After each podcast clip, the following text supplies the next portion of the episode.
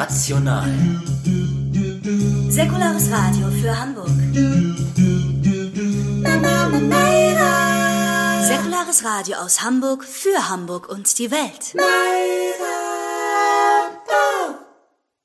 Liebe Hörerinnen und Hörer, ich heiße Sie wieder ganz herzlich willkommen bei einer weiteren Sendung von Mayra bei Tide Radio in Hamburg. Sie hören es bereits, wir haben heute eine kleine Änderung, die auch ein bisschen den Corona-Maßnahmen geschuldet ist. Ich übernehme heute die Moderation. Mein Name ist Jan Sikora und normalerweise bin ich nur für die Recherche und die technischen Fragen zuständig. Ich bin jetzt aber hier vor dem Mikrofon und ich freue mich sehr, dass ich heute ein Interview mit einer bekannten Hamburger Skeptikerin Julia Offe führen darf. Sie hat 2008 die Regionalgruppe der Skeptiker, das heißt der GWUP in Hamburg, gegründet und war von 2012 bis 2018 im Vorstand der GWUP. GWUP ist die Abkürzung von Gesellschaft zur wissenschaftlichen Untersuchung der Parawissenschaften. Die Gesellschaft hat momentan mehr als 1800 Mitglieder und widmet sich einer kritischen Auseinandersetzung mit pseudo- und parawissenschaftlichen Themen, die unter anderem in den Bereich des Aberglaubens oder der Alternativmedizin fallen. Julia Offe hat 2017 den March for Science in Hamburg maßgeblich mitorganisiert. Im Herbst 2015 wurde sie zum Scientific and Technical Consultant des Committee for Skeptical Inquiry, CSI, berufen. CSI ist eine international arbeitende Organisation der Skeptikerbewegung. Zu den Gründungsmitgliedern der CSI gehörten unter anderem Carl Sagan, Isaac Asimov, James Randi. Julia Offe promovierte Molekularbiologin, ist eine selbstständige Wissenschaftskommunikatorin und Organisatorin von Science Slams, Nerd Nights und Science Podcast Night. Mit dem zuvor weitgehend unbekannten Format der Science Slams holte sie die Wissenschaft aus den Laboren auf die Bühne, hat jemand über sie geschrieben. Oder noch deutlicher, Sie bringt Wissenschaft in Clubs und Kneipen. Hallo Julia, schön, dass du Zeit für unseren heutigen Gespräch gefunden hast. Hallo, vielen Dank für die Einladung. Sehr gerne. Wir kennen uns schon seit Jahren und haben uns öfter zum Beispiel einen Stammtisch der Hamburger Skeptiker getroffen und trotzdem weiß ich ziemlich wenig über dich über deinen Weg zur Wissenschaft, zur Wissenschaftskommunikation und zum Skeptizismus.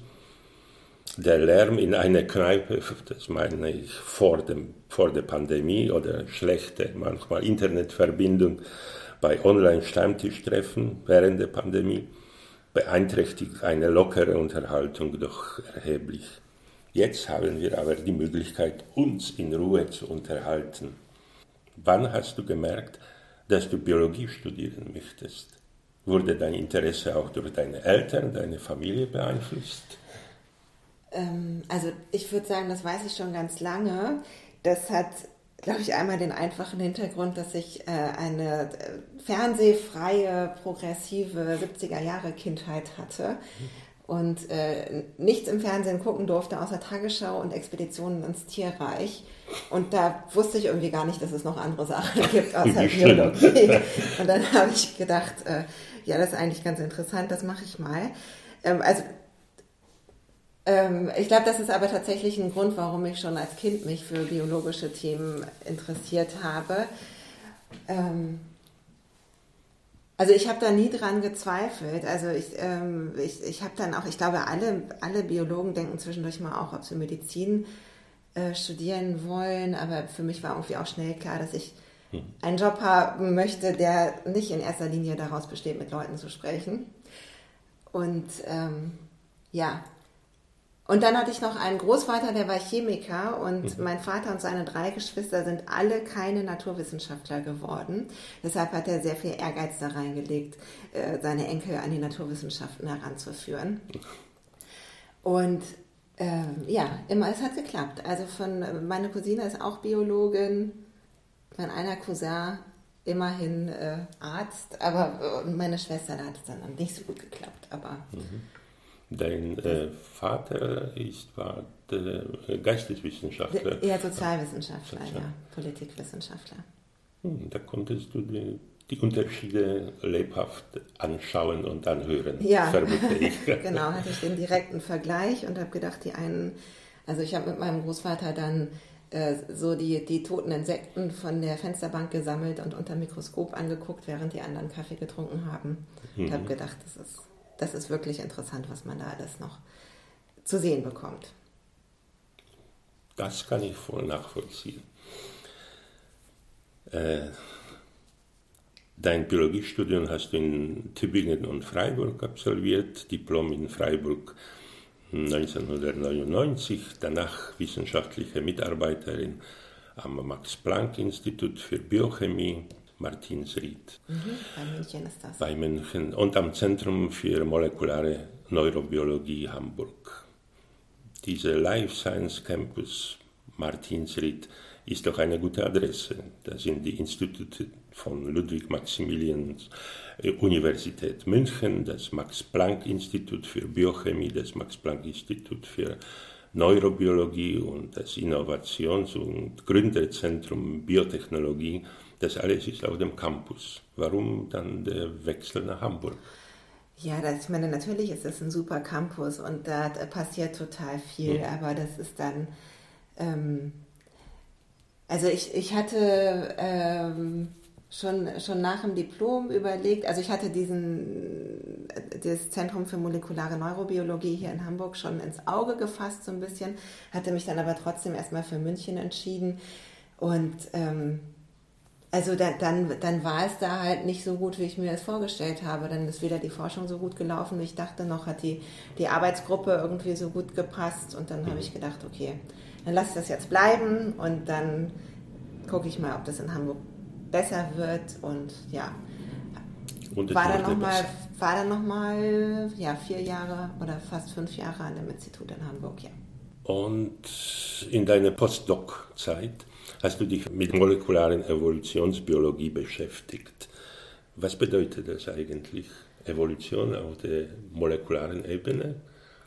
Richtig, also Evolution ist ja ganz lange Jahre, also eigentlich äh, seit Charles Darwin ist ja Evolution ähm, vor allen Dingen daran nachvollzogen worden, welche äußeren Merkmale Tiere und Pflanzen haben. Also man hat einfach die Morphologie verglichen und gesagt, okay, die sind näher miteinander verwandt als die, weil die sehen sich ähnlicher.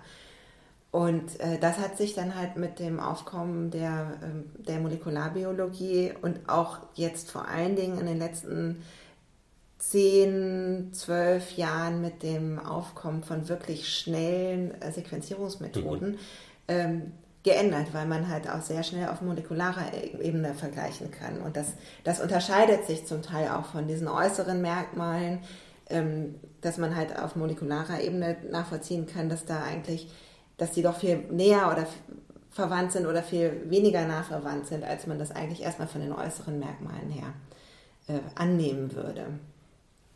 Und dann, was wir dann noch gemacht haben, also was da so ein, so ein Schwerpunkt war, ist so diese Koevolution von Pflanzen und von Insekten, die auf diesen Pflanzen fressen. Hm.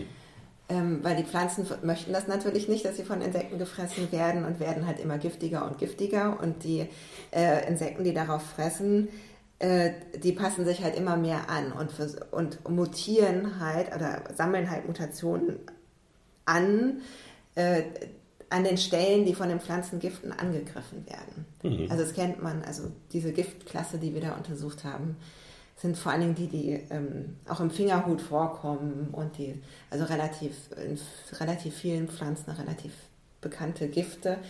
Und ähm, die setzen an an einem Enzym, was über das ganze Tierreich total gleich geblieben ist. Also es macht sozusagen den Eindruck, als wäre es quasi schon perfekt evolviert, als würde sich da nichts mehr tun und äh, und dann haben ausgerechnet diese paar Insekten, die auf den Pflanzen fressen, haben halt eine Mutation drin, die man, weil es sie einfach schützt. Und für praktisch alle anderen ist es halt giftig. Mhm.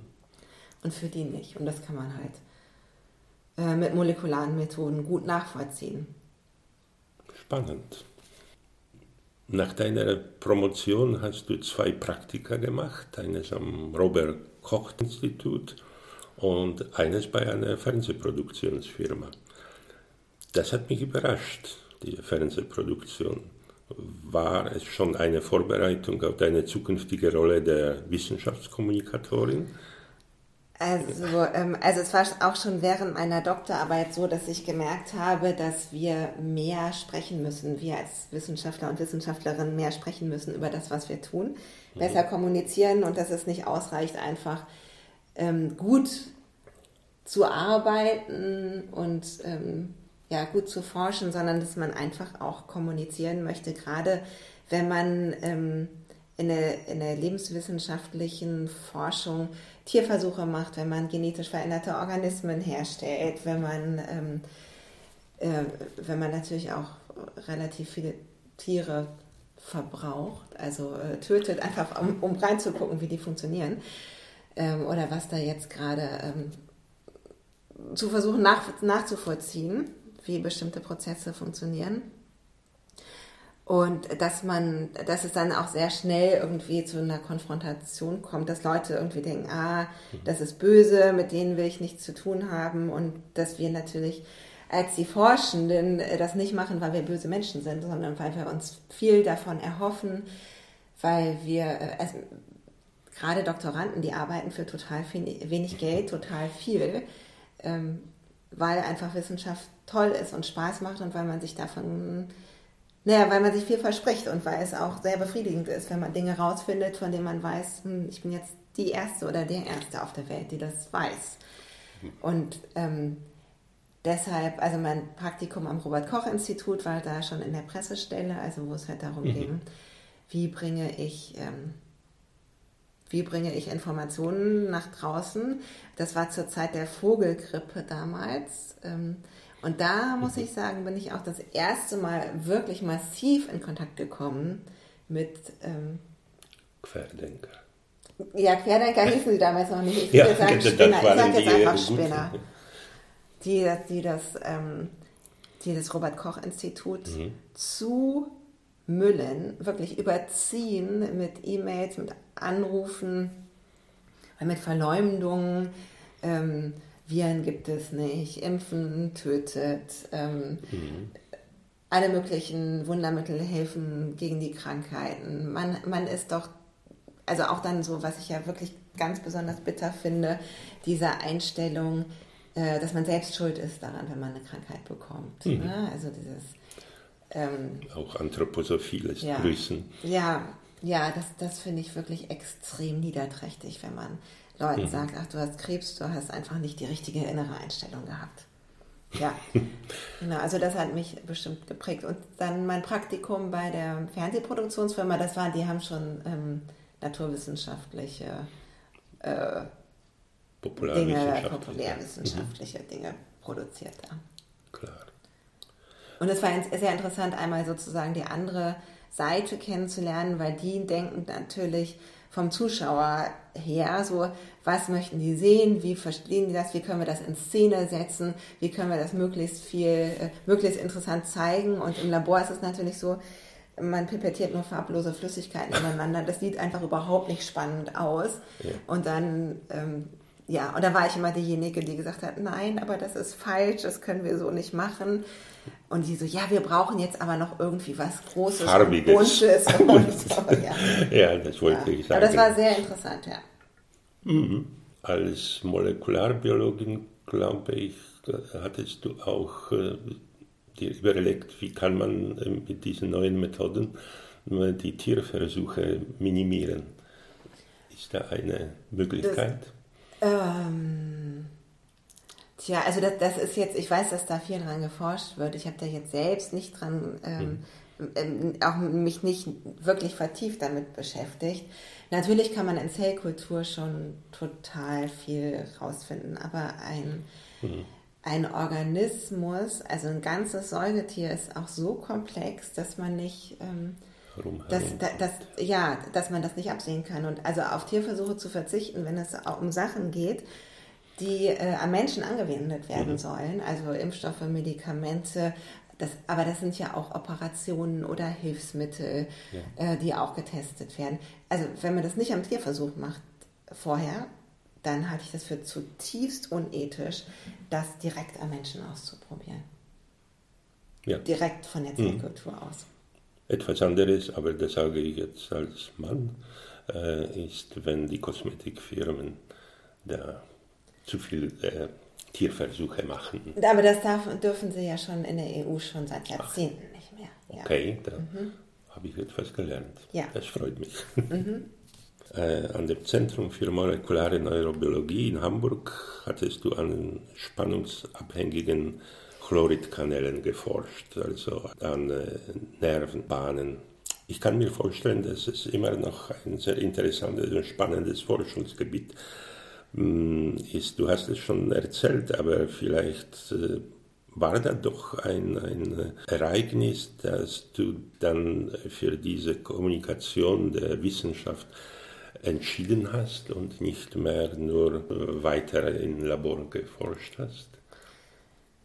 Ähm, also bei mir war es dann so, ich habe das auch an, an meinen Kollegen und Kolleginnen gesehen. Also erstens ist, ist Wissenschaft bis zur Rente machen zu können, ist schon, da gehört schon sehr, sehr viel Glück dazu. Ne? Und es, es gibt, ich habe wirklich viele Leute gesehen, die, die richtig gut waren, richtig hart gearbeitet haben äh, und dann trotzdem mit Anfang 40 quasi auf der Straße standen mhm. und auf der einen Seite ein bisschen zu alt waren für einen Job in der Industrie und dann halt keine Professur bekommen haben und irgendwann durch das Wissenschaftszeitvertraggesetz dann ja auch wirklich äh, ja, auf die Straße gesetzt wurden. Äh, also es ist jetzt nicht so, dass man sagt, ach, ich bleibe dann einfach Wissenschaftler. Ne? Mhm. Es ist auf jeden Fall immer die härteste Entscheidung, die man treffen kann. Ähm, und dann war es aber auch so, dass, dass ich gedacht habe, so, ich kann echt nicht mein Leben lang auf einem Protein arbeiten. Das ist mir dann, also ich habe schon nach meiner Doktorarbeit irgendwie die Sequenz fast auswendig gekonnt und habe dann gedacht, so, nee, also so da interessiert es mich jetzt einfach auch nicht. Und dann fand ich in der Wissenschaftskommunikation und ich habe ja auch eine Zeit lang als Wissenschaftsjournalistin gearbeitet. Ich fand so, man geht irgendwo hin, redet mit jemandem über dessen Thema, zwei Stunden lang hm. Und dann ist auch wieder gut. Und dann kann man sich dem nächsten Thema zuwenden. Also ich fand das total interessant, aber äh, habe gedacht, es passiert noch rechts und links so viel anderes an spannenden Themen.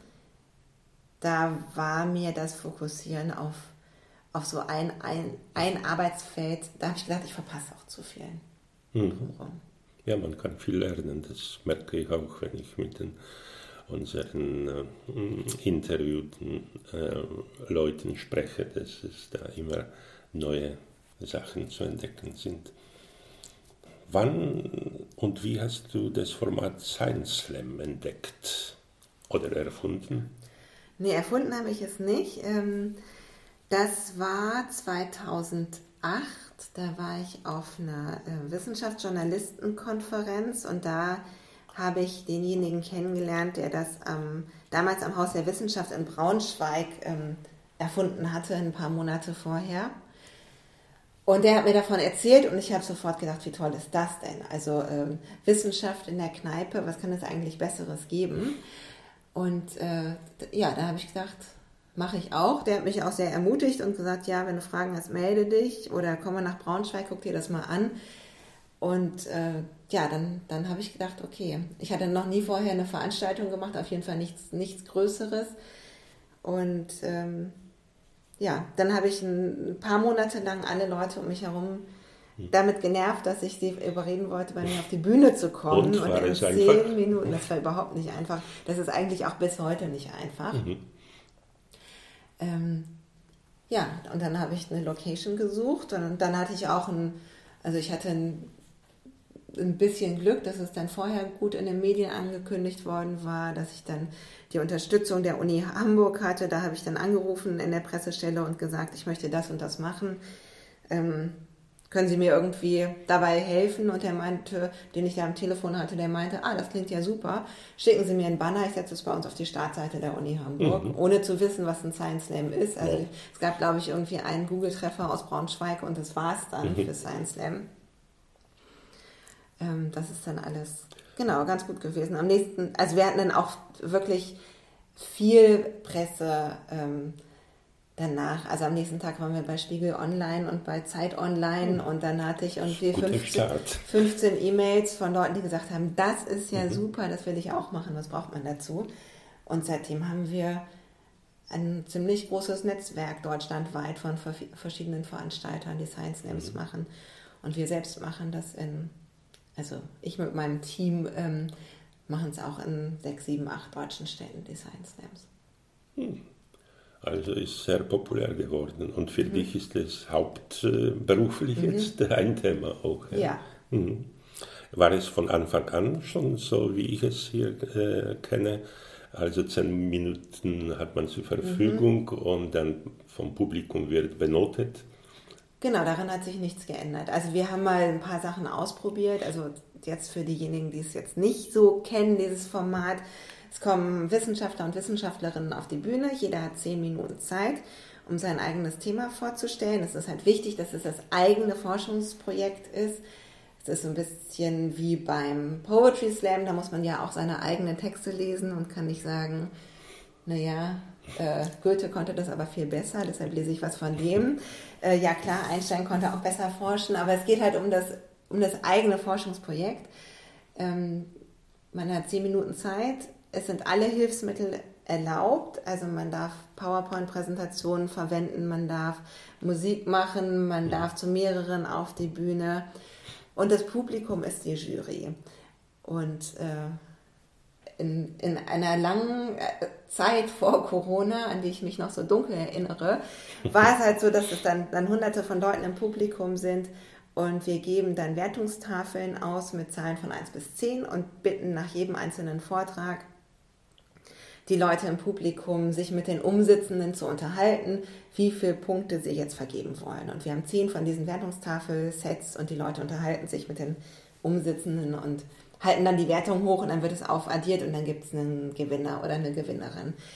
Ähm, äh, was wir, wir haben es schon mal ein bisschen anders gemacht. Wir haben zum Beispiel gesagt, wir werten erst am Ende, weil dann hat man alle gehört und dann kann man besser vergleichen. Aber das führt halt nur dazu, dass es äh, am Ende ewig dauert, dass man auch nicht mehr weiß, was wie jetzt der erste und der zweite war.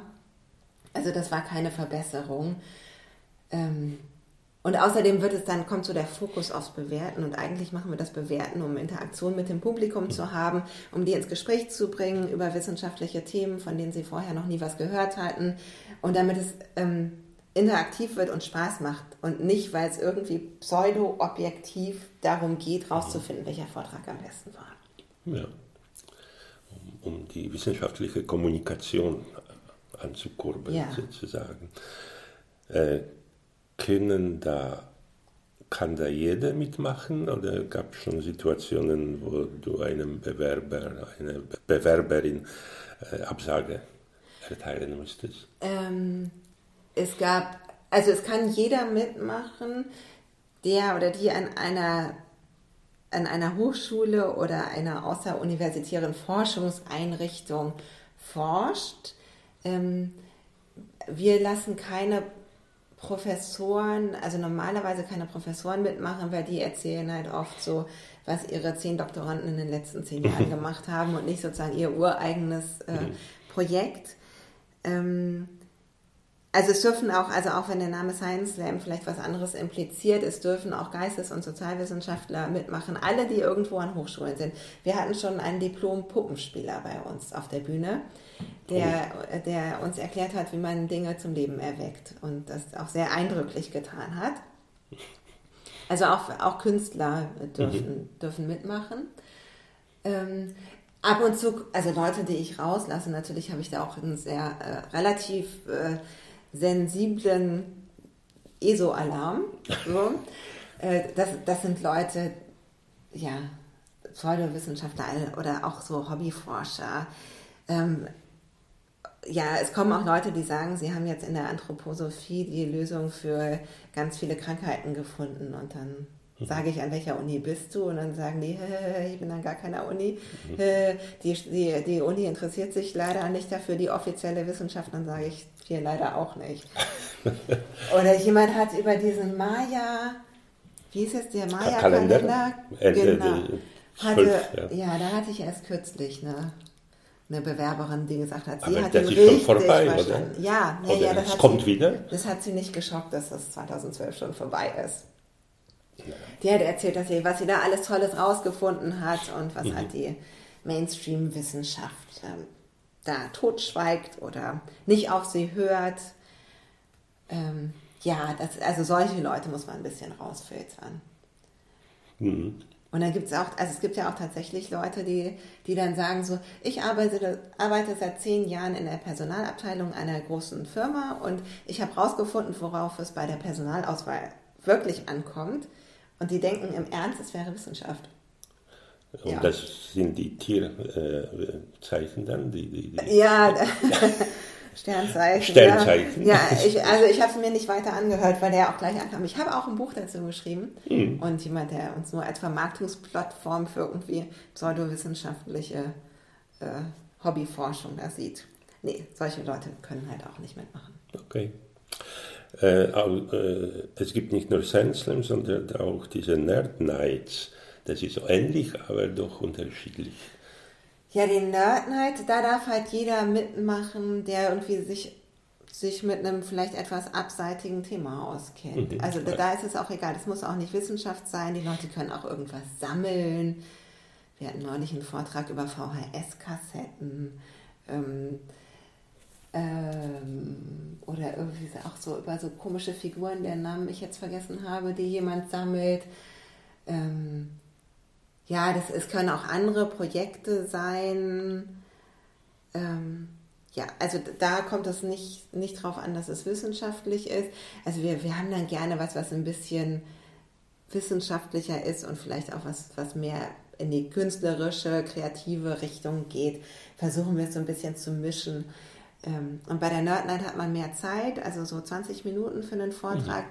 Und es gibt Fragen aus dem Publikum. Das gibt es beim Science Slam nicht. Genau. Und kommt es besser an oder kann man also das vergleichen? Das, das Publikum ist nicht so groß, wenn, also das ist, ähm, also wenn das Publikum zu groß wird, dann kann man auch keine Fragen mehr zulassen, dann dauert das nämlich alles ja. zu lange. Ähm, ja, es, es, kommt gut an, es ist so, eine, so ein, so ein ähm, also es ist auch immer wieder interessant, was für unterschiedliche Leute es gibt und mit was die sich so beschäftigen.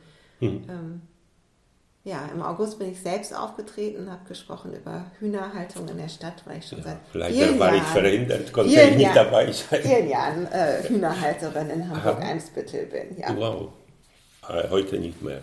Doch, doch. Oh, ja. Das muss ich mir mal anschauen. Ja. Ausprobieren. Mhm.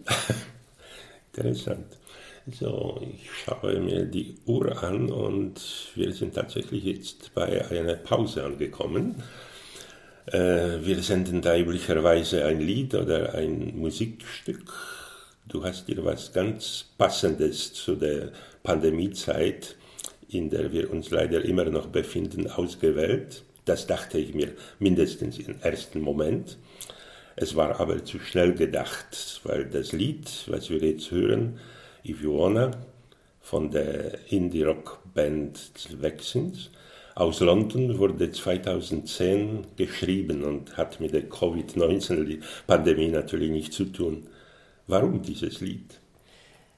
Ähm, also diese Band The Vaccines, die mag ich schon lange. Ich war auch mhm. schon auf Konzerten von denen, was aber auch, also nicht, nicht sehr lange nach 2010 das erste Mal hier in Hamburg in der Fabrik und dann irgendwie vor ich glaube, zwei Jahren oder drei Jahren nochmal hier in Hamburg im Grünspan. Und natürlich gab es damals schon Impfgegner und Impfbefürworterinnen wie mich. Äh, und mhm. ich fand den Namen eh schon gut, aber jetzt, ähm, also ich mochte halt auch die Musik und The Vaccines ist, ja. Also äh, ich freue mich einfach, weil Impfstoffe natürlich auch dafür sorgen, dass ich irgendwann wieder Veranstaltungen machen kann. Und wenn gute Musik mit einem guten Namen zusammenkommt, dann dachte ich, es ist doch passend. Oh ja, hoffentlich haben wir gute Aussichten, dass wir uns wieder mal bei einem Science Slam treffen können. Mhm. So, dann, liebe Hörerinnen und Hörer, genießen wir jetzt Vaccines.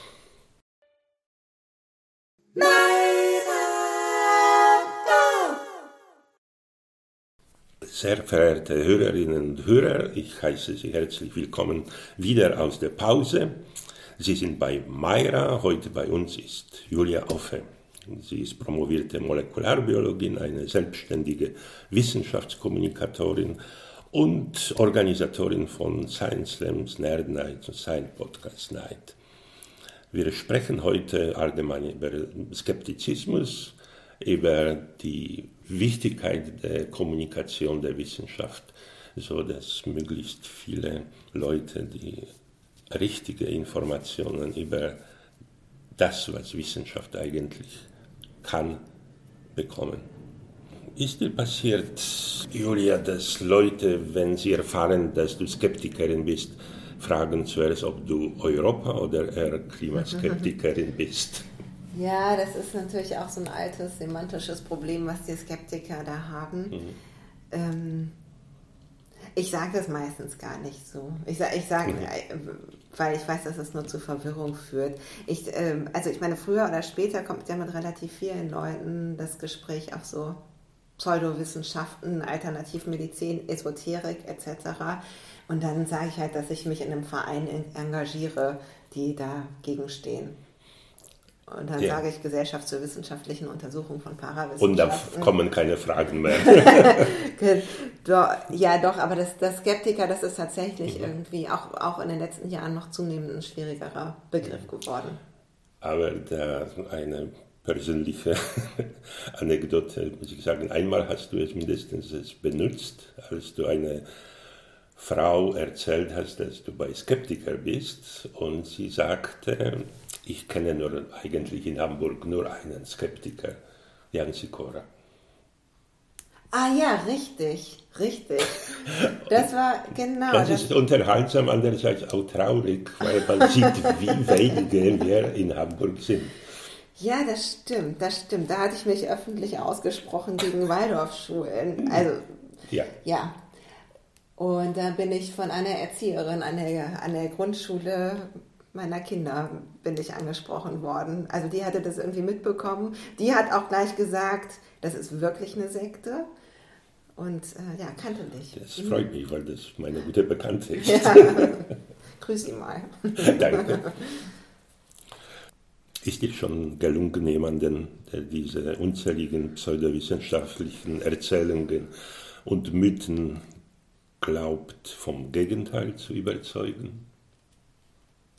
Ja, ähm, also jemand, der das total fest geglaubt hat, den vom Gegenteil zu überzeugen, das ist natürlich immer schwierig. Aber also was mir schon öfter gelungen ist, dass ich Leuten gesagt habe, hier, dass das Medikament, was da bei dir ähm, auf dem Tisch steht, ähm, das ist homöopathisch, da ist nichts drin. Und dann, also ich erinnere mich jetzt gerade an drei Fälle, wo Leute gesagt haben, was, das habe ich aus der Apotheke. Und ich so, ja, das ist halt der Skandal. Du gehst in die Apotheke und willst irgendwas haben gegen, weiß ich nicht, gegen, äh, also das, bei, bei dem einen war es zumindest, weiß ich noch, bei der einen, die hat es genommen gegen Lampenfieber. Ähm, und ich meinte, da ist halt nichts drin. Und dann, dann hat sie auch nicht gesagt, ähm, also Lampenfieber ist, glaube ich, eine der Sachen, wo ein Placebo noch verhältnismäßig gut wirkt. Mhm, du musst es wissen. Ja. Äh, die hat aber dann trotzdem gesagt, nee. Mhm.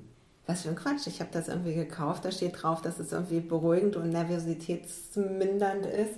Ja, ist es aber nicht. Ähm, und die, die sind dann, haben dann gesagt, okay, das wusste ich nicht, dass das unwirksam ist und, und geben jetzt immerhin kein mhm. Geld mehr dafür aus. Schön. Ja manchmal kommt man doch durch. Äh, es gab ein paar Mal in Hamburg auch die Aktion 10 hoch 23. Mhm.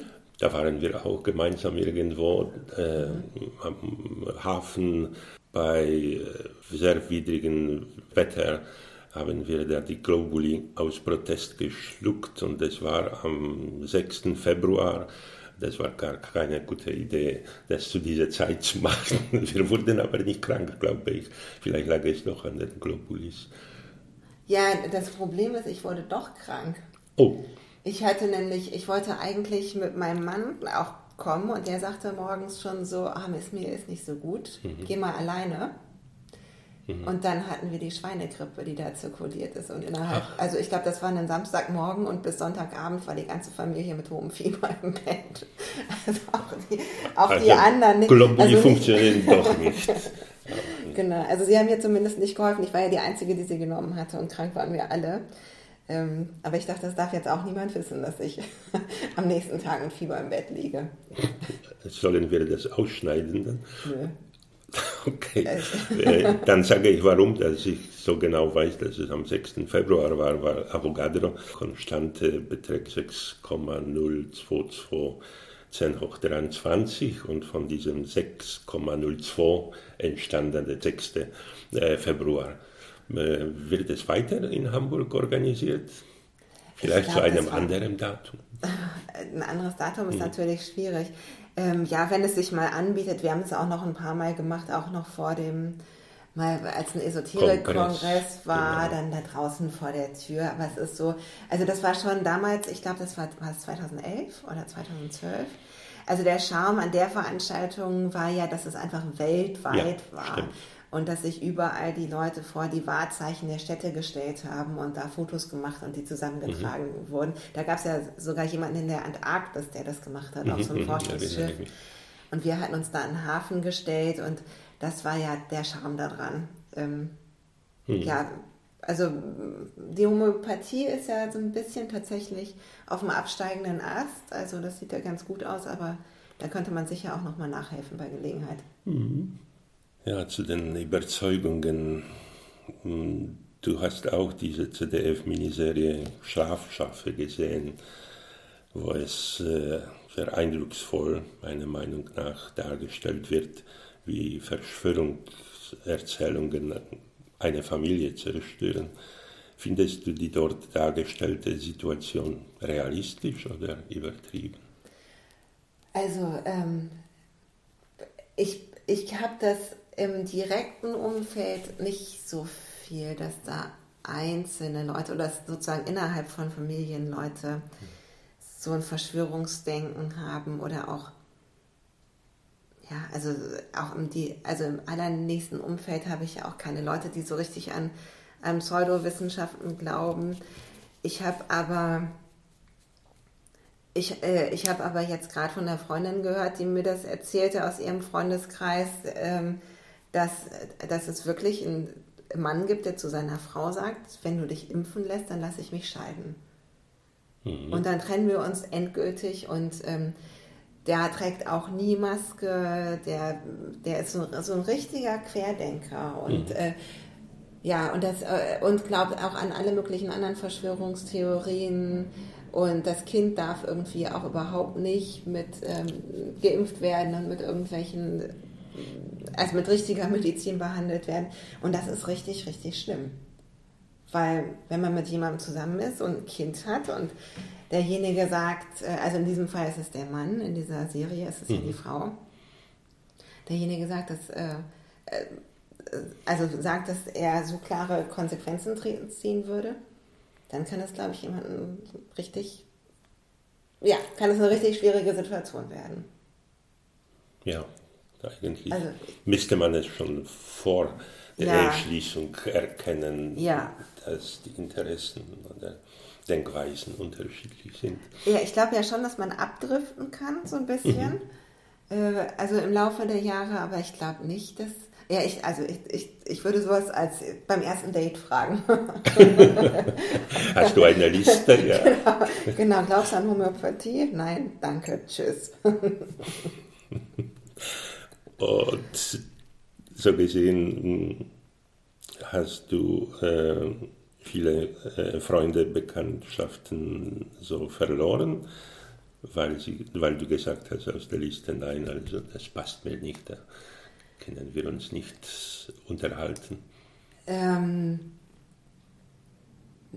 Nee, also ich war ja auch schon, ich war ja schon mein Leben lang relativ vernünftig. Mhm. Also, und ich habe eine Naturwissenschaft studiert. Natürlich sind viele von meinen Freunden auch Naturwissenschaftler. Und ähm, die, da ist eigentlich. Die Wahrscheinlichkeit, ja, dass die abdriften, ja, nicht so hoch. gering, ja. Bei Medizinern ist es tatsächlich anders. Die sind da irgendwie, die sind da nicht so gefestigt in dem wissenschaftlichen Denken. Warum eigentlich? Ne? Liegt es an dem Studium? Ja, vermutlich. Ich meine, die lernen ja auch solche Sachen im Studium, viel mhm. Homöopathie und ähm, ich muss sagen, dieses, dieses Wort Komplementärmedizin, das haben die echt ganz schlau gemacht mit dem Framing, dass es das irgendwie ergänzen könnte. Mhm.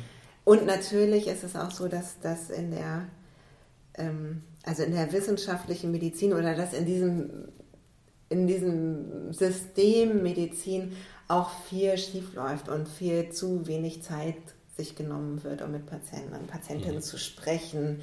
Ähm, und dass da natürlich irgendwie sich irgendwie so ein, so, eine, so ein Vakuum aufgetan hat, wo jetzt die sogenannte Alternativmedizin reinspringt und sagt. Die sanfte. Ja. ja. Ja, aber ansonsten, nee, Freunde verloren.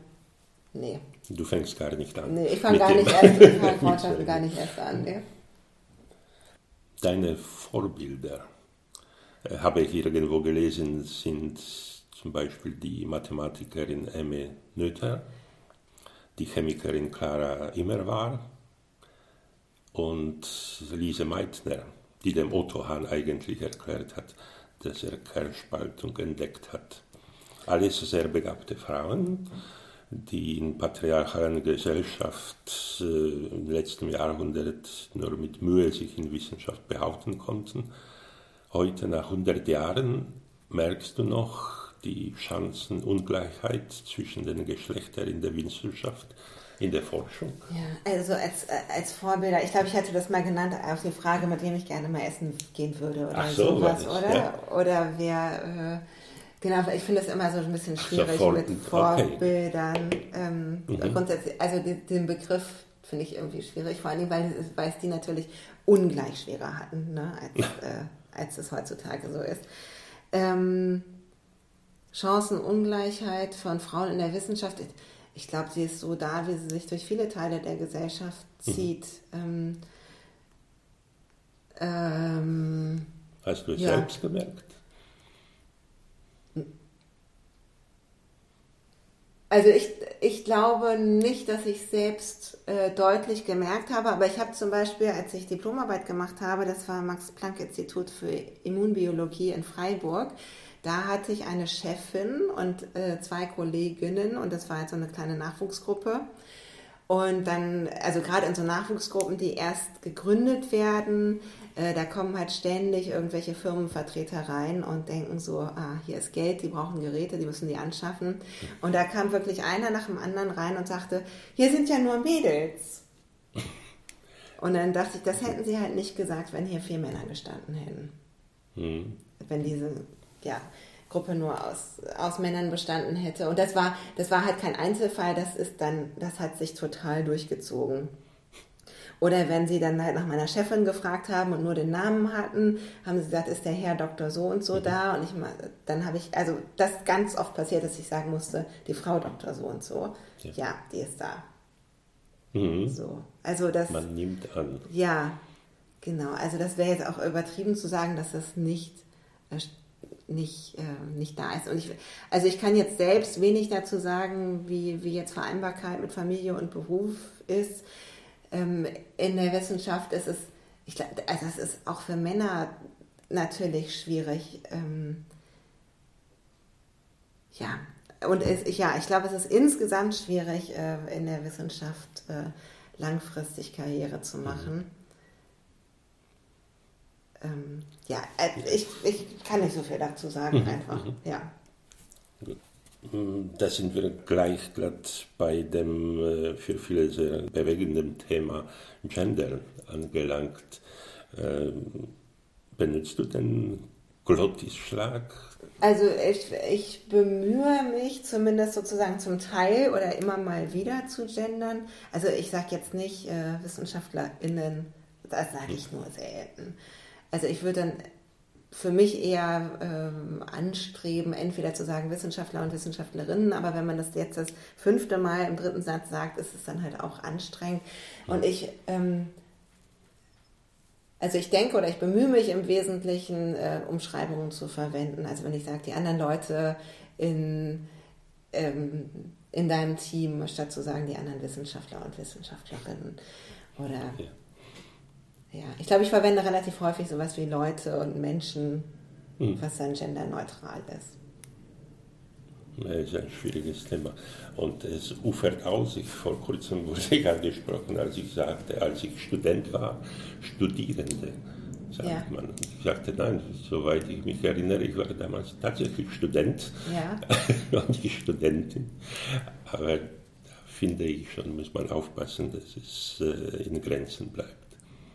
Genau, das Studierende ist ja total üblich. Das sagt ja, ja an der Uni, sagt das ja jeder. Genau. Ich weiß, aber, aber ich mir viel ein, einfach, ja. dass in diesem Fall, also in meinem Fall, ja. war es übertrieben, aber vielleicht in ein paar Jahren werde ich es auch sagen und merke gar nicht.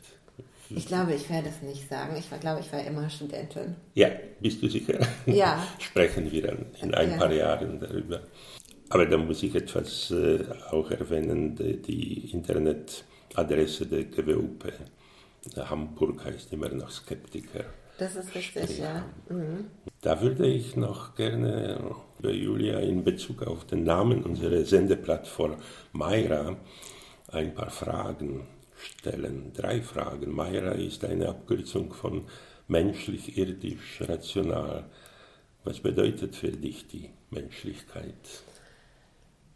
Hm, naja, es, also es bedeutet bedeutet, äh, wie hoffentlich für die meisten anderen auch, also gut zu sein zu Menschen, ohne jetzt einen direkten Nutzen davon zu haben und ohne sich irgendwie eine Belohnung im äh, Jenseits dafür zu erhoffen, gut sondern aus einfach eigener, äh, eigener Überlegung und Überzeugung, dass Menschen es verdient haben, dass man sie gut behandelt. Was erdet dich? Ähm, ich glaube auch dadurch, dass ich Biologin bin, sozusagen dieses, ähm, dieses, dieses Sichtbare, diese sichtbare Vielfalt dieser Welt. So und äh, einfach auch zu merken, dass so viel Leben schon vor uns als Menschen da waren. Also von mir als Individuum natürlich sowieso, aber so auch vor der Menschheit und so viel Entwicklung drin steckt in dem, was wir heute sehen so viel Evolution. Ja, ja. Dass, äh, dass er sozusagen ja, über Millionen von Jahren sich angepasst und sich auch aneinander angepasst hat und zusammengefügt hat. Ähm, und dass es da, also für mich braucht es überhaupt gar keine höhere Bestimmung dahinter oder einen Plan oder so, aber dass, dass sozusagen diese Zeitspanne, ähm, deren Ergebnis ich jetzt sehe oder deren Prozesse, deren Ergebnisse ich jetzt sehe, ja, das, mhm. das ist das, was ich, ähm, was ich auch mag an der Erde. Ein guter Planet. Äh, ja, leider der einzige, glaube ja. ich, die wir zur Verfügung haben. Ja, und wir sollten Keine Erde B. Ja, und wir sollten echt auch viel daran setzen, das zu erhalten. Was wir jetzt, was wir jetzt zerstören, ist halt wirklich viel, viel, viel Zeit und es braucht auch sehr lange, bis es wieder entsteht. Ja, na, die Evolution geht weiter, aber dummerweise ohne uns dann vielleicht ja. irgendwann. Und die dritte Frage, ist die Rationalität das Wichtigste im Leben? Also es ist schon wichtig und ich halte mich auch in weiten Teilen für rational, aber ähm, wir hatten es ja eben schon zum Beispiel mit dem Musikstück, das ist natürlich nicht rational, dass mir diese Musik gefällt und andere nicht. Ähm, das, es gibt ja Sachen, da ist man, da ist, hat man Gefühle oder Geschmack oder man erfreut sich an irgendwas und das ist ja nicht mit rationalen Kriterien zu greifen. Also ein anderes gutes Beispiel ist auch, ich bin auch Fan des FC St. Pauli und es gibt rational überhaupt keinen, keinen Grund, warum ich nicht HSV-Fan bin, aber ähm, es ist halt auf jeden Fall ganz klar, dass ich nicht HSV-Fan bin, sondern St. Pauli-Fan. Und ähm, viele Leute würden sagen, ja, es ist auch ganz klar der bessere Verein und die sind auch viel sympathischer und so, aber mhm. Sympathie ist ja auch was, was nur bedingt rational ist. Insofern ähm, versuche ich das in wichtigen Entscheidungen zu sein, rational. Wissen wir aber auch alle, dass äh, Menschen nur wirklich sehr begrenzt zu rationalen Entscheidungen überhaupt fähig sind. Und in anderen Sachen es, akzeptiere ich das auch voll und finde es vollkommen normal, nicht rational zu sein. Ja, Julia, wir sind am Ende unserer Sendung angelangt. Ich danke für das sehr interessante Interview.